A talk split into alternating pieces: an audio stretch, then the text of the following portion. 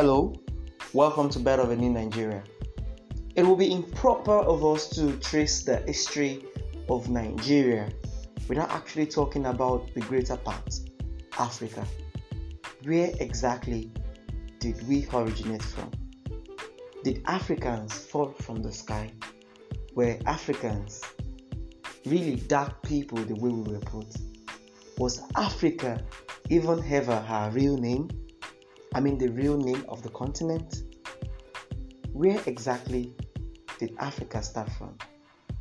Europeans claim that Africans had no history, so they call us Africans as people of no history. Why? The criteria is that history comes with writing, so that means that since Africans, original Africans, were not accustomed to writing down things or putting things into records, we were considered to have no history whatsoever. Here's the first question. So, does it mean that if we cannot write, we did not exist? Or, let me rephrase that. Does it mean that our existence is only based on records of writings? I mean, are there no historical uh, elements such as uh, nature, fossils, all of that that can be found in Africa that probably shows uh, existence of Africans even before the Europeans came into this part of the world?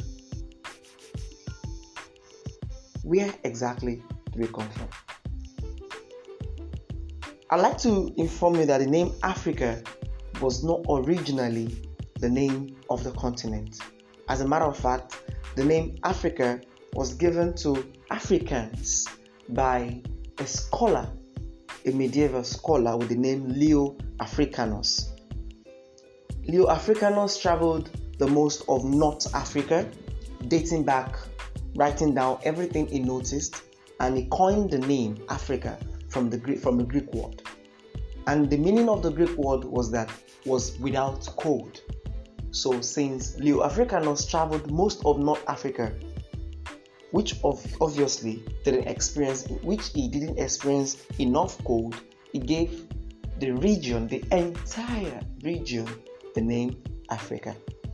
And so from that moment on, we embraced the word Africa as if it was ours.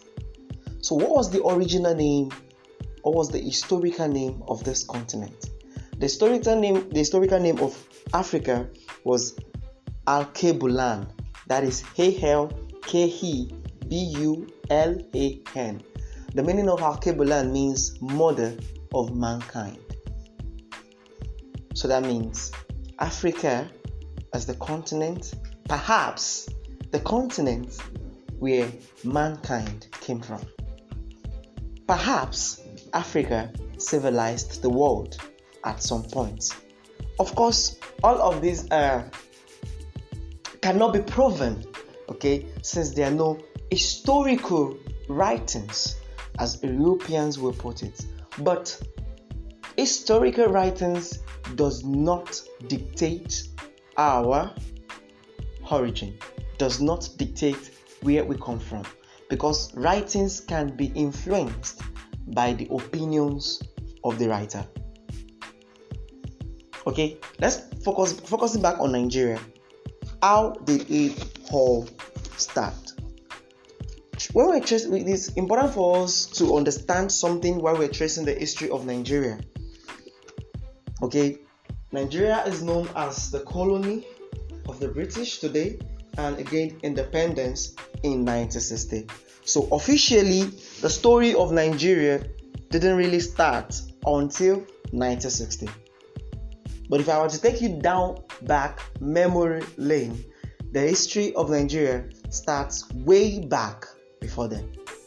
Of course, we'll focus on the most relevant history of Nigeria and we'll start from the Berlin Conference of 1884. In 1884, the German chancellor with the name Otto von Bismarck invited European powers at that point to discuss the colonization of Africa, to discuss how they were going to split the dark continent amongst themselves. So they came together. Predominantly, there were over 15 European countries in that meeting, but the meeting was uh, dominated by Britain and France. Britain and France had each stakes in Africa and they were ready. They, were, they had this rivalry between them to take over the resources of Africa, to take over responsibility of the region. And so there was this intense rivalry between these two countries at the time that they sat down, strategized, and divided us amongst themselves. Point number one Europeans came down despite their rivalry to sit down and discuss our future as if it was theirs. They came down, sat down, discussed, and strategized how they were going to split us, our resources, our future amongst themselves so that so that they will be benefit. But here in Africa, we don't do that. Let's continue. What was the main mission of the Berlin Conference in 1884? The main mission is to set up international guidelines. That is, set up a sort of guidelines that will help European powers to make claims to Africa. So they set that they were setting guidelines to how they were going to operate here. They were setting guidelines to which country has power, which country has authority, which country has the right. For God's sake, the right to operate in another country, to treat men like them as they want, to steal from men like them to suit themselves. The gods they had. I mean, what effrontery. Who gave them the right to divide us? Who gave them the right to think they can come in here, steal from us, and still call us the dark continent. Who? Well, the whites decided not to fight amongst themselves. They decided to divide Africa amongst themselves, which they did. And in that particular conference, which lasted between 1884 to 1885, there were over 15 European countries who broke down Africa into colonies.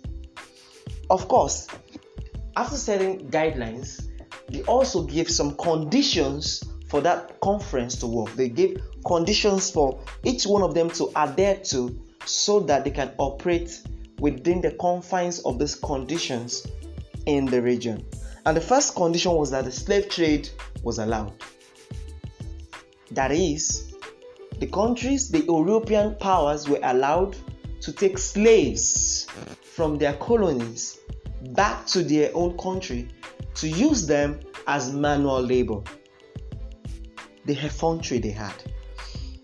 The second condition was that waterways and lakes were considered neutral so that each country can explore their colonies and each country can explore the colony of all the countries through its waterways so that they can keep recording, so that they can keep exploring, so that they can keep getting resources to steal and pillage.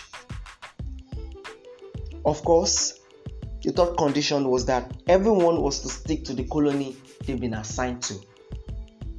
And just in case you're wondering, which country gained the most from the conference? I'd like to tell you today Britain did. So Britain gained the most from the Berlin Conference in 1884 because they gained more land than any other country in that conference. However, the European countries had no previous experience in colonization.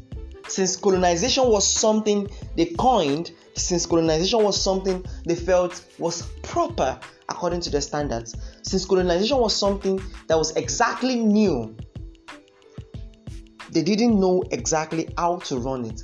How could they have the experience to run a country, a continent they called dark.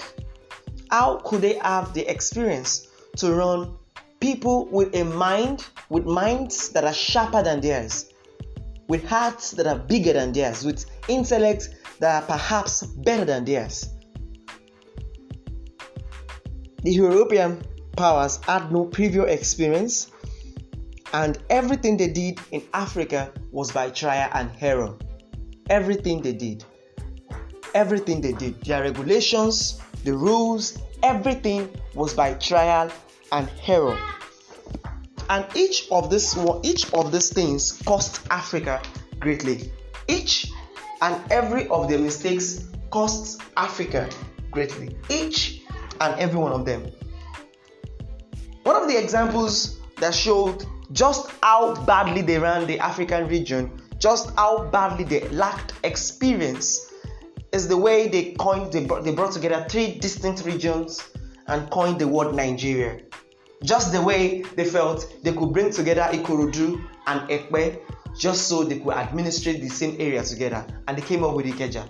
So they felt just the same way they came up with Ikeja, they can, they can come up in Nigeria and make it easier to run. In essence, they divided us into different segments, not, not considering our cultures, not considering our languages, not considering our, our interwoven relationships. They drove borderlines for us to live within just because they could, just so they can steal from us. All they came with was the idea of God to steal our gold and glory. They came up with the idea of a God to steal our gold and glory, dividing us in the process, Ma- marrying regions together just so they could profit off it in the process. They made grievous mistakes that cost Africa till date. They stole so many resources that cost Africa to date. And yet they come back and claim that they are a dark people they can never manage their continent themselves. That's so interesting because even when they were in charge, they could never manage this place themselves. So, how could they ever be qualified enough to call us dark?